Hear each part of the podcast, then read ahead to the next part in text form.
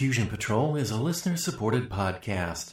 Find out how you can help support us at patreon.com slash fusion patrol.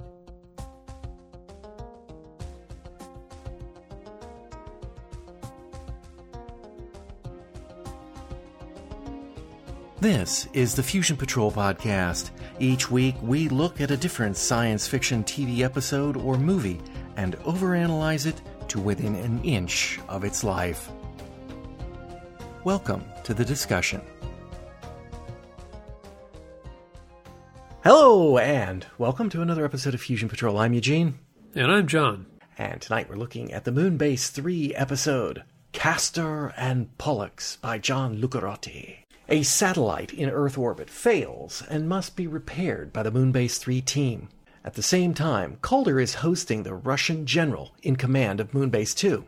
Russia is about to launch an ambitious Mars probe commanded by Dmitri, a young hotshot astronaut who grew up idolizing the famous Tom Hill. He jokingly asked Tom to come to Mars with him, and you can tell Tom would really love to go, but he has duties to Moonbase 3. One of those duties is to pilot the repair ship and fix the broken satellite. But a freak accident locks the ship and satellite together in a spinning death flight into deep space. Tom Hill will die, as Michel points out, because there is no practical hope to mount a successful rescue. Caulder refuses to give up and has the rescue mission prepared anyway.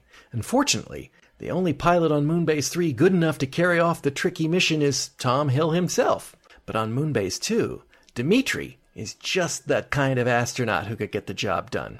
Moonbase 2's commander refuses. Dmitri is too valuable to risk only a week before the launch of the Mars mission. Nonetheless, Dmitri shows up at Moonbase 3 ready to fly the mission to rescue his hero. Between Tom and Dmitri, they hatch a daring but highly risky plan to rescue Tom. Michel is completely against the plan, as it will almost certainly result in the loss of both astronauts and their ships. Apparently, Dmitri has done this against orders, and when the Kremlin and the European Space Commission find out, the moon dust hits the fan. Caulder is relieved of command, and Michel is put in charge. While the rescue mission cannot be stopped, the risky maneuver can, and the Russians demand that it not be attempted. Michel is capable of stopping it because a key portion of it must be executed from Moonbase 3, and he can prevent that. But he doesn't, and the plan works, and everyone is safe, and the Russians score a huge PR win back home and are ecstatic about the successful rescue.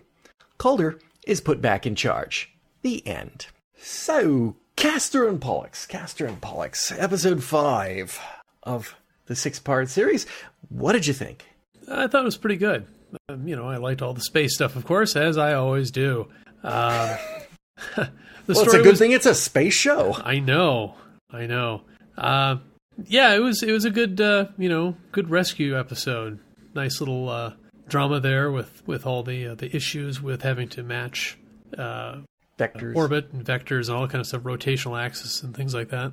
Yeah, it was. Yeah, It had me. Uh, I was actually pacing around really. watching it. Wow. Yeah, I was like, yeah, this is you know, part of it is just being tired of sitting on my on my duff while watching the show. But normally I don't. I mean, it, it just got me up. It's like, yeah, this is this is good intense. And and I will say, I had actual some doubts about whether Tom Hill would survive. I know. Um, you know, it's I know it's only six parts, and uh, you know they they seem to be willing to kill characters that appeared from one episode to the other. So yeah, uh, it could have been uh, Tom Hill's time. Could have been yet another disaster for the Moonbase Three. Yes, another setback. So, you know, I, I felt the episode worked pretty well. I, I think it, in some ways, might be the best episode to date. Yeah, and it also uh, told us interesting things about how Caulder sees the organization. Tom Hill keeps everybody alive and well and everything working. Lebrun is the organizer who makes sure that we don't waste things. And Caulder sees himself as the buffer, you know, the go-between between all of them. Yeah, I mean, yeah. That, that's that's how okay. he described himself. Right, Um, right. I see him as the expediter. Yes, yes. Yeah, it's, it's more than a buffer. It's the guy who gets stuff done so the other two can do their job. It, it, Right, he's- he he's- was he- being self-deprecating in Yes, a way. It's yeah, like I'm just I'm just pecked him. It's like Right. he's- Yeah, he's the guy who makes sure that the whole thing works. You know, and I think we said in other episodes that you know that that seems to be his thing is that he makes stuff happen. You know, he, Makes stuff happen. right. He makes So things one of the go. things, one of the things that uh, Michel, while he's having his psychiatric uh, session, says is that he doesn't think Caulder has like grand long term vision, Right. Right. and I wonder if we're supposed to look at this episode and say Michel is wrong because Caulder is playing. What I see a is very a long, game, A very long one. with the well Russians after he's and well yeah, well after everybody on the base has retired, he wants to be part of the team that seems to be the ones that are leaving the solar system. yeah. Yeah, exactly. So, you know, for for once we get a chance to see him talking with the Russians, and it's pretty amicable. Yeah. And much better than talking Um, to the Yanks, apparently. and and the Chinese, but we can come back to Yes. that. Um, but he is, you know, he's wheeling and dealing with the commander of the Russian base Yeah, to try to get a joint projects or projects going with Right. them so that he can turn around and shame the EU into giving him the budget. yeah, exactly. Yeah, I mean, he he's literally playing the space race game there. Yep. He he's definitely uh, been thinking about this in his bunk, as he said, scheming. Yeah, Scheming. yes, Absolutely. Yeah. And it looks like it might pay off. yes, yes. With the Russians' plan of taking uh, uh, three ships and going to Mars and setting up a, a station there, and then using that as a springboard to Jupiter. Yeah, definitely. And, and he wants to be on the Jupiter leg of the mission. Mo- More, it's a pretty more sweet so deal. than Jupiter, the Grand Tour. Yes, yeah, exactly. He, he definitely sees farther than just just that planet. And I think Michel hasn't got that No. vision. No, I, I think in this episode more than any other, Mr. Lebrun has shown that he is a bureaucrat or a technocrat, I believe, as uh, as uh, Caulder called him. And Caulder is a leader. Caulder has a vision that he knows how to execute, and uh, you know he's he's not afraid of trying to uh, go for it. Lebrun, no, he's stuck by the rules. And He will, by he will inhib- inhibit himself. logic, Yes, yes, logic. as as he says um, at, at one point when Caulder says, "Well, you know, friendship isn't uh, isn't logical uh, at times." yes, exactly. So yeah, and, and you know, I, I there's a lot to recommend Caulder in this episode. Uh, this he really comes off well. He has come off as a sneaky, conniving guy in Right, previous we- we- episodes. Yeah, exactly. I think we, we thought that he might be somebody who would, you know, you know, it wouldn't be too, you know, far above him to have somebody thrown out of an airlock if it made things work. Which I don't think he'd go that far. when he's on your side, Oh, excellent. Yes. But once again, very first episode, he did say that, you know, essentially we're going to make this work for the base. Yeah. Yeah. So, you know, it's not too far, I guess. We just didn't believe him apparently. Yeah, he he's. Uh, I I think you know you can look back on it and say that this maybe even that was part of his long term vision to have a crew that he could rely upon. Yeah. Like who falls apart under the pieces and and and maybe you know maybe he's doing all the stress to break down the scientists so he can get rid of the weak ones. No, I don't think. Okay, maybe not, but- Yeah, that's. Uh, I don't think that would work very well. pressure makes diamonds. Pressure makes Yeah, diamonds. yeah, yeah. Heard that a number of times. Yeah, Uh, so yeah, no, I, I thought uh, I I thought he, he really comes off well, even when he's been fired Yes. or relieved, and he's talking with Helen about it, and he's like, you know, I, I don't mind because I made the right decision. yes, And if that gets him the chop, well, he still can go in his conscience. And I also really appreciate the fact that when they relieve him and put Michel in command, yeah, his first response is not indignation or you can't do that or or anything like that. It's like, no, let me stay in charge because you put the blame on Michel if it goes wrong, even Right. though it's entirely on me. He's still protecting him. yeah, yeah. It, it was it was his first instinctive thought. It's like let this fall entirely on my shoulders. Right. Yeah, know, that's another sign of a leader. Yeah. Yeah, can't really say enough good things about him in this episode. Right. It- and it- I, it I will say this about Lebrun. Um, I he uh, in my notes it says I I have a note that he took one for the team.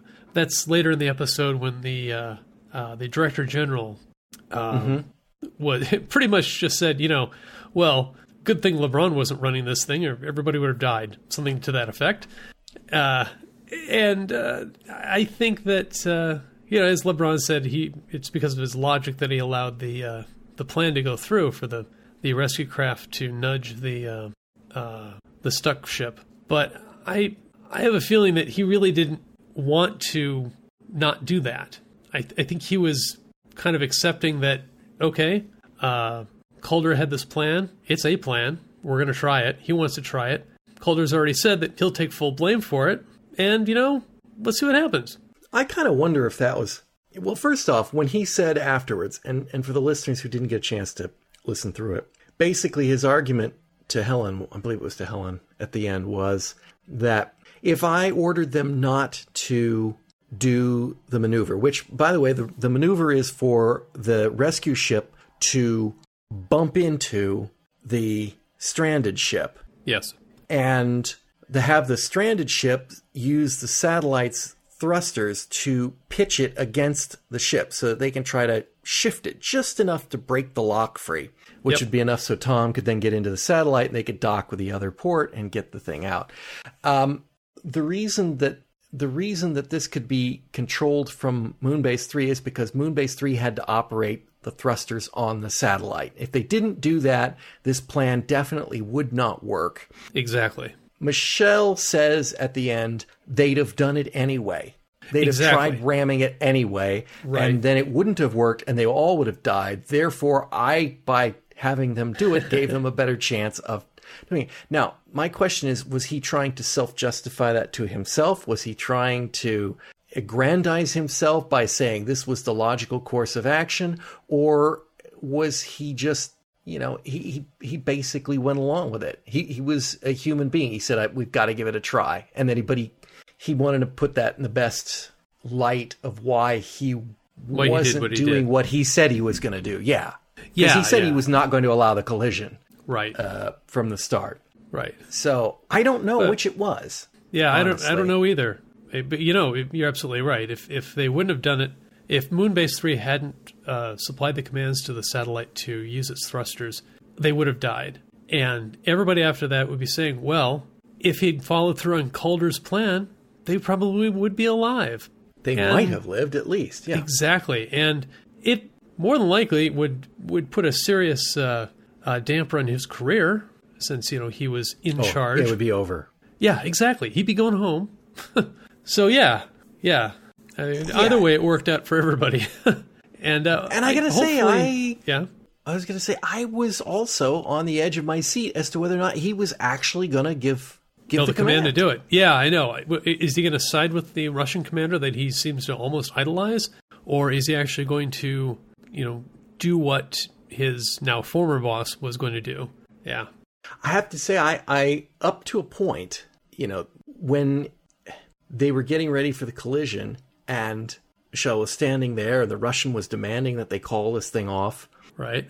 I was like, will he will he try to call it off? Well, I, I don't know whether he's going to try to call it off. And I did. So in his defense, or in the writer's defense, said it doesn't matter whether he calls it off or not. They're gonna he's gonna collide it. There's, Right. there's no doubt he's going to do it. And it was shortly after that that they said, well, you know, we have to do the thing with a satellite here. And I'm like, oh, okay, now it's back in In his hands. it's yeah. actually in Lebrun's hands. He Right. really has to push the button, basically right. as opposed to you know I can give the order and say don't do it. You're going to do it anyway. So Yeah, two lives were in his hands. Uh, his career, probably career of other people, and he did the right thing. You know, he actually took probably the fate of Moonbase three. Right. He actually took responsibility for it, which I believe in previous episodes he seemed to have an issue with.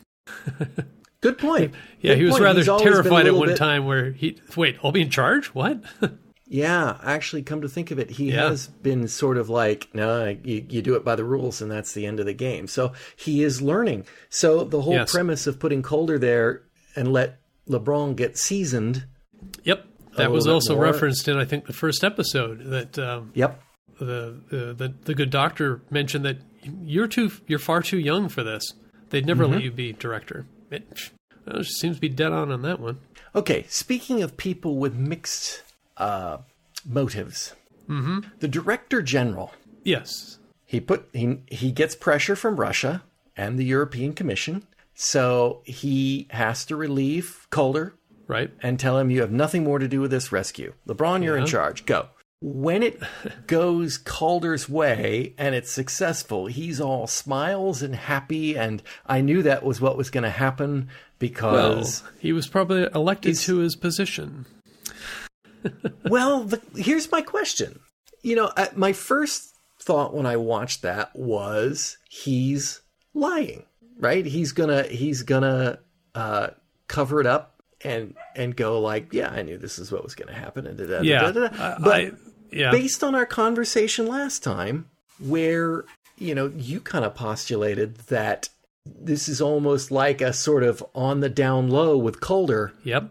about getting the base running, he might be absolutely telling the truth there. It's like that's exactly what I expect to happen out of this team of people. Right. I I thought the episode was going to go in the direction of okay, the director general has relieved Caulder of his duty.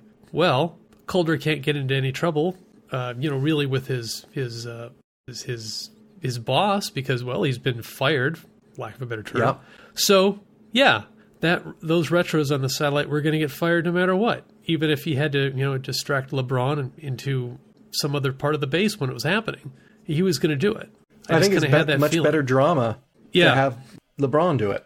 Yes, I think it worked out very well in this case. I, I was not looking forward to seeing the director kind of give a wink and nudge nudge to Caulder to go do what he was going to do anyways.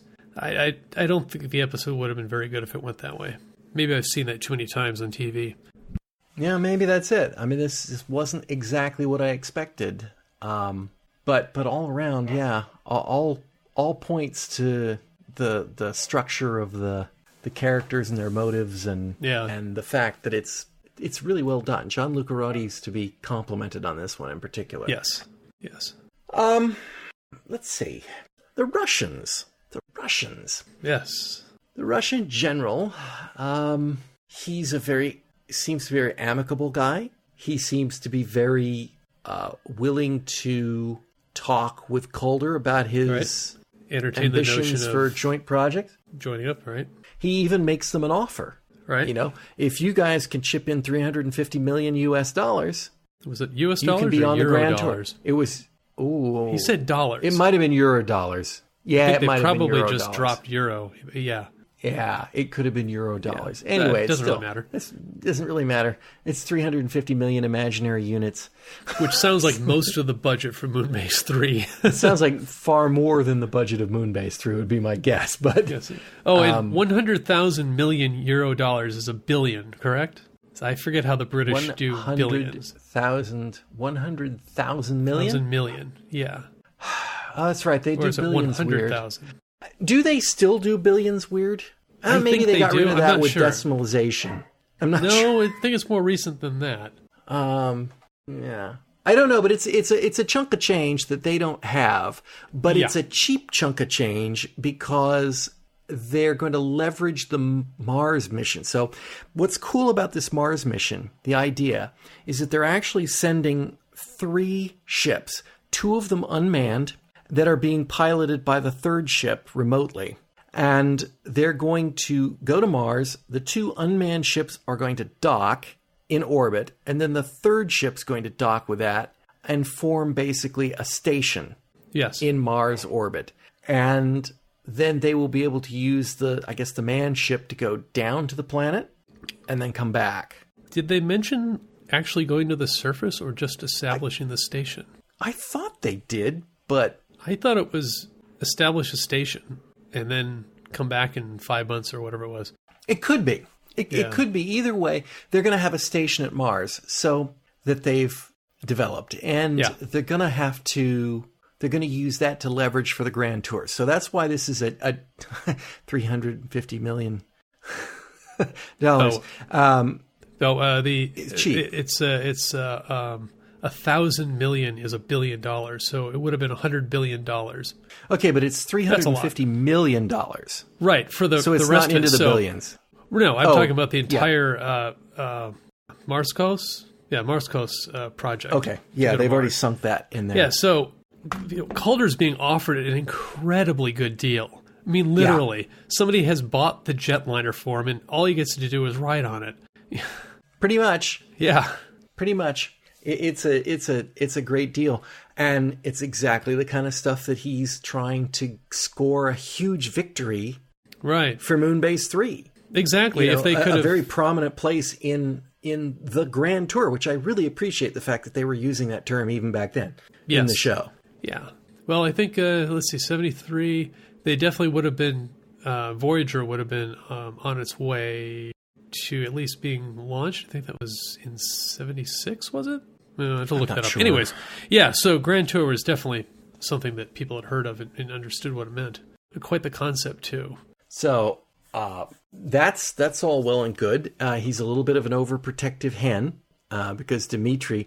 The the trick with Dimitri is that when you dock two spaceships, that's fine. But when they put that third ship in there, because they're going to dock all three of them, that becomes a challenging problem. Which coincidentally just happens to be exactly the problem Tom Hill has.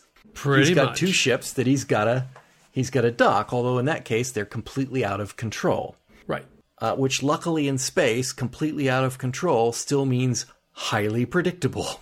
Yes, unless you're venting some gas and changing your uh, orbit Right. or your rotation velocity, then yeah, yep, pretty darn uh, regular there. Which I got some uh, questions about how they did the docking, but we'll get to that when it gets. Yeah, well, uh, yeah. Um, let's see. Um, and so at the end of the episode, the the Russians have made an overture to the Europeans about the possibility of doing some joint projects. Yep. And they've asked the Europeans to go visit them at the Kremlin to have some talks, which Caulder is not going to get the credit for. Not directly, no, but not I think I'm pretty sure that the uh, director general will. Do you will, think he uh, knows? Oh, that it was Caulder's deal. Yeah. Do you think that do you think that the Russian Yeah. general contacted the Kremlin and said, you know, these guys, we ought to do some work with them, and then the Kremlin said, okay, we'll contact, so that it was it was a sort of moon to moon deal by way of Earth, Um, or whether or not it's coincidental that the Kremlin decided, hey, these guys on Moonbase three, we ought to be, uh, or Moonbase, yeah, three, Yeah. to be working with them. I I don't know, I don't know, but uh, it it Well, definitely, the uh, general would have been spoken to about what happened. Uh, you know, I mean, for him, of course, it was you know a, a career-ending event if it had gone wrong. You know, career-ending for a number of reasons and a number of people too. Uh, certainly wouldn't have been time he wouldn't have talked to him about it before it was successful i mean yes he would have talked with a criminal about the problem but that would not have been the time and say by the way i've been thinking about doing a deal with these guys who are doing this cowboy Yeah, stuff." exactly, exactly. so it had to be afterwards it's like hey what a great job we're going to get a lot of pr out of this and Right. by the way these guys have proven I think we can do some pressure. work. i think we can do some work with this caulder guy and, and Yeah. get, get some Yeah, and not have to deal with the americans well, yeah, So yeah, I thought that was um, interesting, and I and I really cannot put my mind in 1971 mode, um, because you know what I can think of is you look back at 1971 and who were the bad guys? The Russians. yeah. It's always the Soviets. It's always the Soviets. It's not the Chinese until well into the 80s, right? It's it's it's the Russians all through the 70s. And I think it's very interesting that here in 1971, the Russians don't come off that bad. They come off as almost as friendly. No, they come off as exactly as friendly as the Americans do to Yeah, Moonbase pretty 3. much. You know, a little bit more efficient Which is- and you know willing to, or wanting to go by the book, but yeah, definitely. They do have a hundred billion Yeah, yeah they're not. They're on in the it for a line there. Yeah. Because Dimitri is the only pilot that can do that maneuver. And, Apparently, yes. you know, apparently. And so, you know, I under I completely understand why they might say no. And it's very interesting because we've seen this equation before. When you're on the moon, people will die. Yep. Yep. And Very true. we're we're gonna have to we're gonna have to face the reality that that people are gonna die. But it, it's a stark contrast to the Chinese that we saw, Right. are like, I don't want to talk to you. I don't want to hear from you. I know you're waging a propaganda war against us, you imperialist dogs, or whatever. Like, it was- right. It was you know that was obviously you know just a couple lines of dialogue, and it was you know meant to be as one dimensional as you could possibly get because they wanted to portray a stereotype apparently of of how they were being uh, you know seen by most people. And uh, I think there's probably some truth to that. Yeah, I mean, Oh, I'm yeah. not saying that they were stereotypes, but in other no words, that they, were actually a lot act more, like that. Yeah. a lot more insular and a lot more uh, closed off Yeah. than than the Russians were at that time. fearful and protective of their ways. Yes. Yeah. Let's see. One thing, since as we say, people are going to die in space. How about Tom Hill's little capsule he's holding? Oh yes, I want to get uh, yeah that right. Okay, Go- suicide go ahead. capsules. Suicide capsules. Okay, I had to find the quote, and I did. It's a quote from Jim Lovell, commander of Apollo 13. As we all know, Apollo 13 did suffer a little bit of a setback on its way to the moon and did not go there. Uh, but of course, all everybody came back and to uh, Earth all safe and sound. Uh, let's see. The actual quote is: Since Apollo 13, many people have asked me, "Did you have suicide pills on board?" We didn't. I never heard of such thing in the 11 years I spent as an astronaut and NASA executive. Yeah, so that's been pretty much what I've read from other people as well. Is it, no, no, we we don't do that. Um now, however, the Russians, when um, Alexei Leonov, who sadly passed away uh, just a few days ago, on October 11th, when he did his, he was the first man to do a, a spacewalk, and when he exited the uh, the, the craft, his suit uh, became rather large and rigid, and he wasn't able to basically fit through the door. So, uh, you know, there was a really good chance that he his umbilical that was connecting him to the ship would have to be uncoupled, the door closed, him left in orbit while his co-pilot, now commander of the ship, went back to Earth. And you know, whether or not he actually had access to a suicide pill in his helmet is, yeah, I have no idea. to I kind of Yeah. doubt it exactly. And uh, it's it's a stupid idea because it probably would have been cyanide, and cyanide Mm-hmm. takes apparently quite a while to kill you, like a minute or so, maybe even longer. I'm not sure uh, because it eventually. It, Basically, it, it asphyxiates you. It stops your body from absorbing oxygen. It's Mm-hmm. probably easier ways to do that in space. Yeah, it's a little valve on your suit that opens it and uh, empties the air. Uh, you just have to drop your air pressure down so you start feeling drowsy and stop it there, and you'll pass away. You'll just drift off. Apparently, it's, it's quite pleasant. You know, it's no pain involved at all. So yeah, I I was curious about that because of course eh, everyone has heard about suicide pills. Right. Uh, it's it's part of the lore. Right.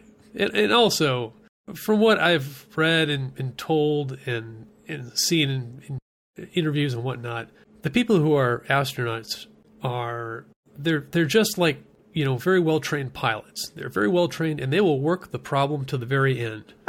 They are well trained pilots. Yes. Yeah, they're very well. Trained. Not just like that, they are Ex- very well trained pilots. And it was even seen in uh, was it the the Challenger explosion that there was evidence that the crew had started to do emergency procedures after the explosion. I mean, oxygen had been deployed, and various things, indicators, uh, switches and whatnot, were found in positions that would be indicative of following the uh, you know an emergency uh, procedure list. And so they were working on it as they were falling to Earth, knowing full well that you know the chance of what they were doing working was almost next to nothing. But they kept working the problem, and and that's that's the sort of people that they put into high risk, high stress jobs like that. Well, that's because they have a, an extremely extensive program with trained psychiatrists who run psych tests on them and figure all that out. That Oh, these true, yes. that will not crack up under pressure, or or perhaps that's the difference between the American and the European program. Uh, maybe it could be. I'm not sure. Yeah. But anyway, so yeah, just I, you know by that. You were saying yes.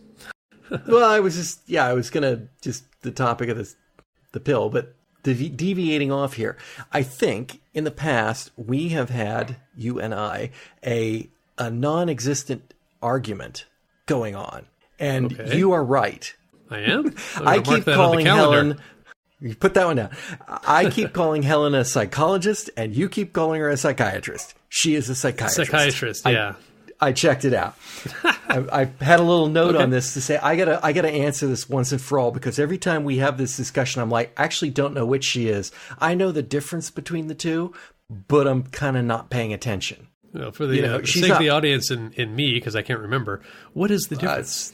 it's- uh, psychiatrist is a medical doctor. Uh, they can prescribe medications. No, that's right. They can give you pills, and the psychologist can just talk about you not taking them. Yeah, and I think there may be some some this difference between now and 1971 on the way that works because you could kind of unjustly say, well, a psychologist isn't a doctor or a psychologist is just a therapist. But yes, mm. they are more towards therapy, but but but they are still you know trained PhDs usually, and and the psychiatrist just has a medical degree so that they can uh, do medical interventions. Uh, Right, in that yeah. thing. So, but Helen is a psychiatrist, so that is apologies to anyone who disagrees. Probably the higher order in the uh, mental health uh, ladder. That that's the top of the top of the chain, Yeah. supposedly in Helen's case. I would uh, like to just point out uh, one, I really did appreciate the fact that in this episode, when Caulder is explaining to Tom how he is sneaking his scheme to get more money for the moon base, he does kind of run through a litany of all the problems they've had since episode one of this Yeah. series. You know, the director dead, Lobenthal dead, Partness's fraud, Conway sui- uh, suicide. I was going to say sewage. Conway's suicide. That's another episode. Let's leave his sewage. We missed that one altogether. Yes. Um, and then he also mentioned the stoppage in the radio telescope program. oh yeah, that would have yeah. been Achilles' heel, where the guy was screwing around with the team working in the radio astronomy lab. And Yeah, yeah, that's Apparently, right. that's had lasting effects on that as well. they, weren't able to get that part. but what it what it does tell us is that this really has not been a rosy ride since No, Colt got it's a bit rough. Yeah, Th- th- he is really struggling. So I, I I I like the fact that he got a win here. yeah. Um. Yep. I really like the fact that he got a win here. Oh, uh, I was just going to say that uh, the accident that occurred when Tom attempted to dock to the satellite Mm-hmm. was kind of close to what happened in uh, 1997 with Mir, the uh, Russian space station. Uh, they were uh, a, a, a Progress resupply craft had had successfully docked, and a few days later they were uh, testing the uh, docking system uh, by undocking it and then redocking it manually because apparently the radar system that would do it automatically was very expensive, and they were trying to see if if uh, you can manually dock the craft and save a lot of money because you know after the ship gets undocked, it's filled with garbage and they just let it burn up in the atmosphere. And uh, as has happened, the astronaut that was piloting it, uh, he made a mistake and the uh, supply ship crashed into Mir, damaging one of the solar arrays and uh, piercing one of the, the hulls of the uh, one of the modules, and also caused a total electrical outage for a while, which has got to be one of the most terrifying things in space next to a fire, and alone uh, caused the the, station to tumble. Yeah, exactly, without a sound. Uh, uh, uh, I think there was a American or uh, Canadian astronaut on board. I think his name was Mike Foale. And he wrote in his book that when the, the lights went out, it was the most quiet he's ever experienced in his life. but uh, yeah, they successfully Yeah. got everything patched up and working again. But I thought this was kind of interesting that uh, the kind of the same idea was was uh, used in this episode years and years before it really happened. I suspect that that's you know a, a probably high up on the scenarios of things that could go wrong. I mean that that moment when the two ships touch each other Oh yeah, very very got tense. to be uh, as as delicate an operation as there is oh yeah, out there. Yep. Yeah. It's a very, very, very complicated maneuver.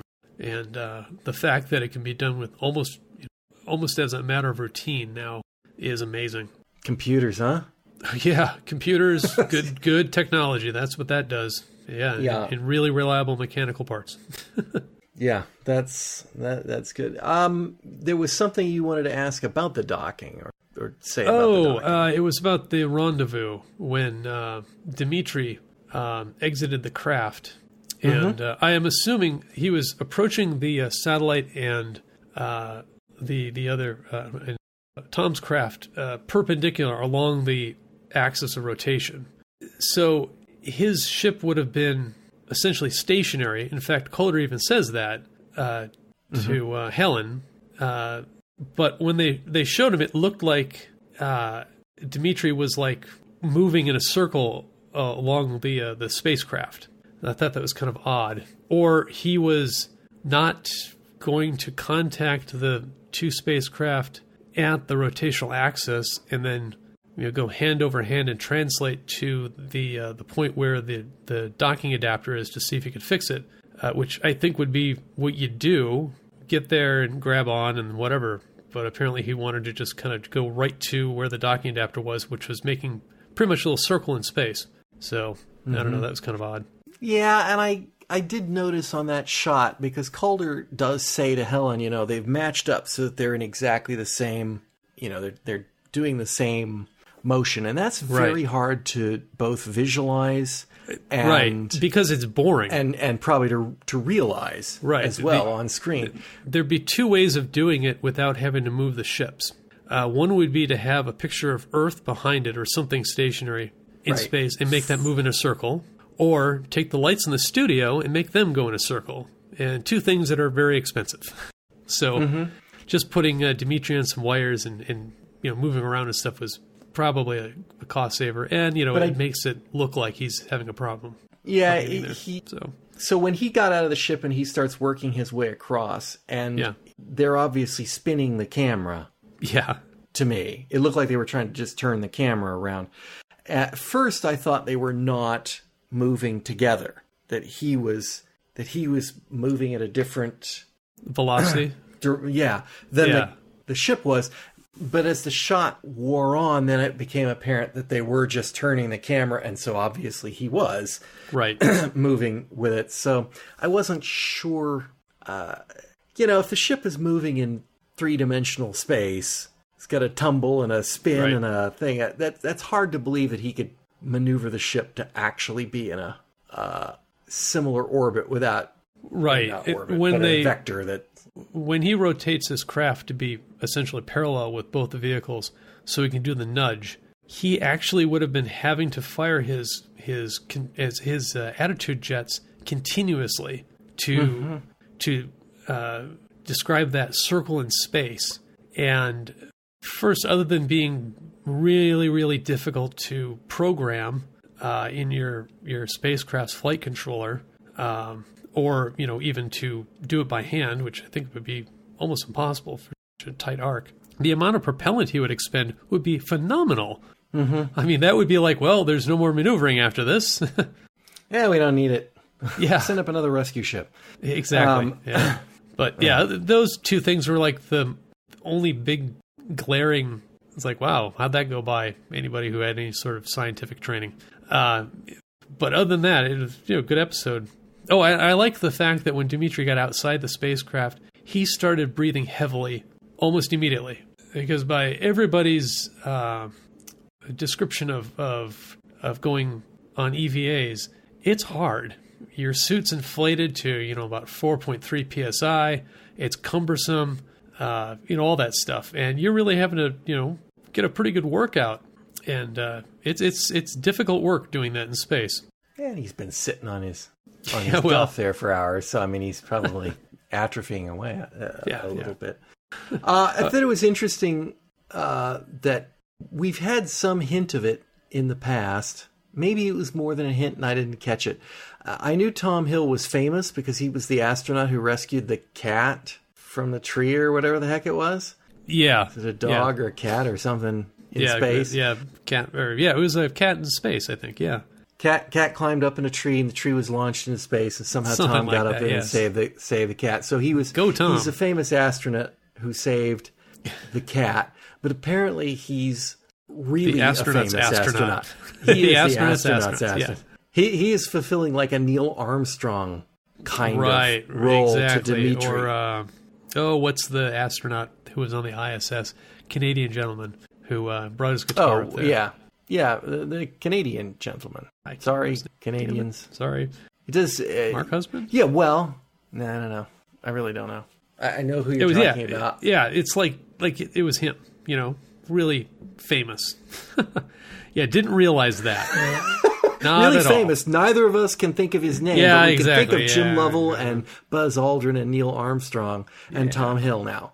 So, um, but it was um, it was interesting to see. It was a little embarrassing though when he said, "Oh, my room had all the posters of Tom Hill on wall." I'm like, "Oh, was Chris Hadfield. Well, you know, Um, you know yeah, good okay. Russian science the student. Russians." Yes, Yeah, it was like. Uh, right next to poster of Lenin.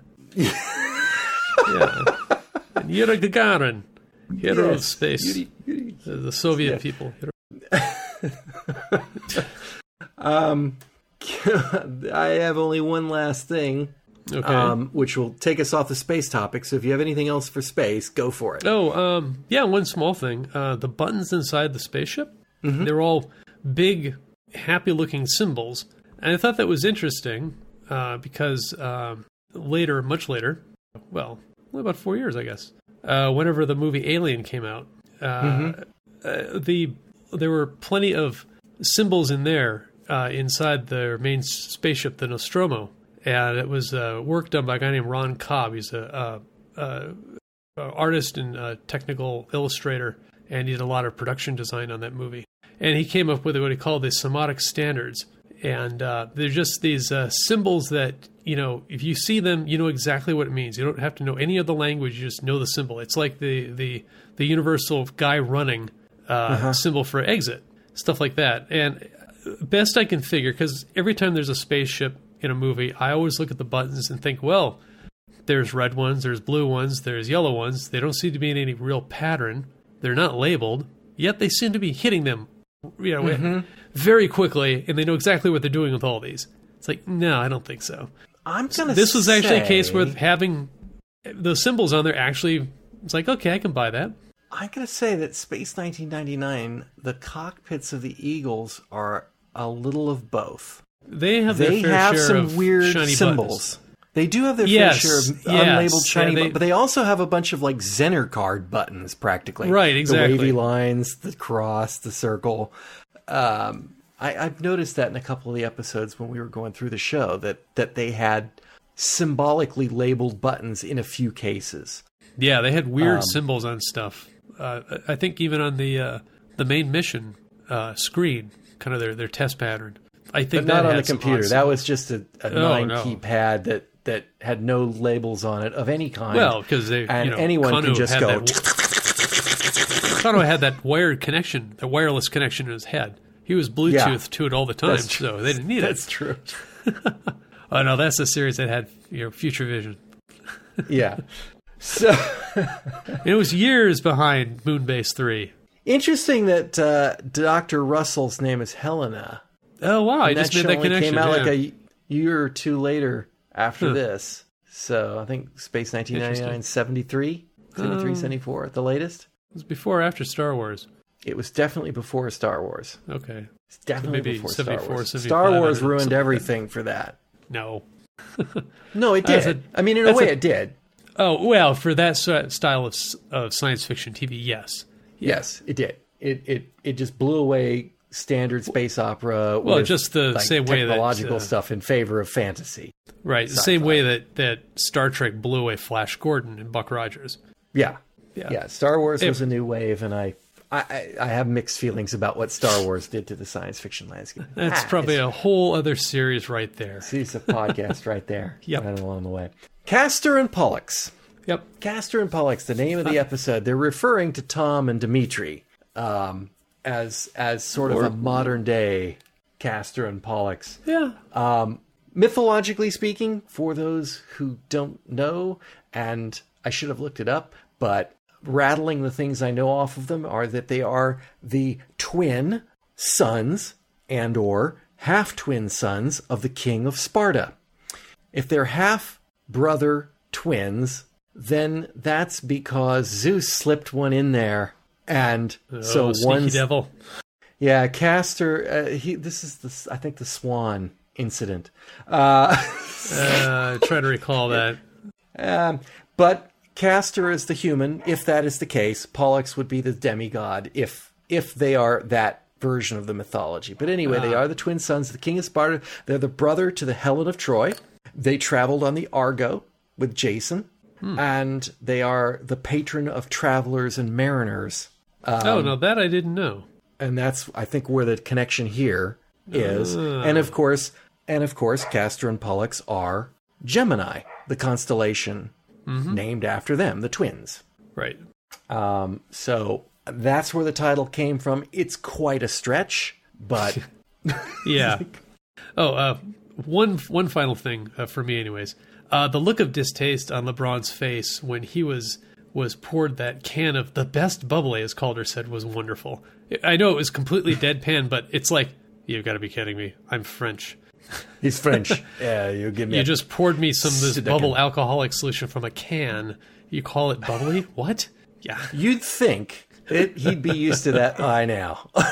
maybe.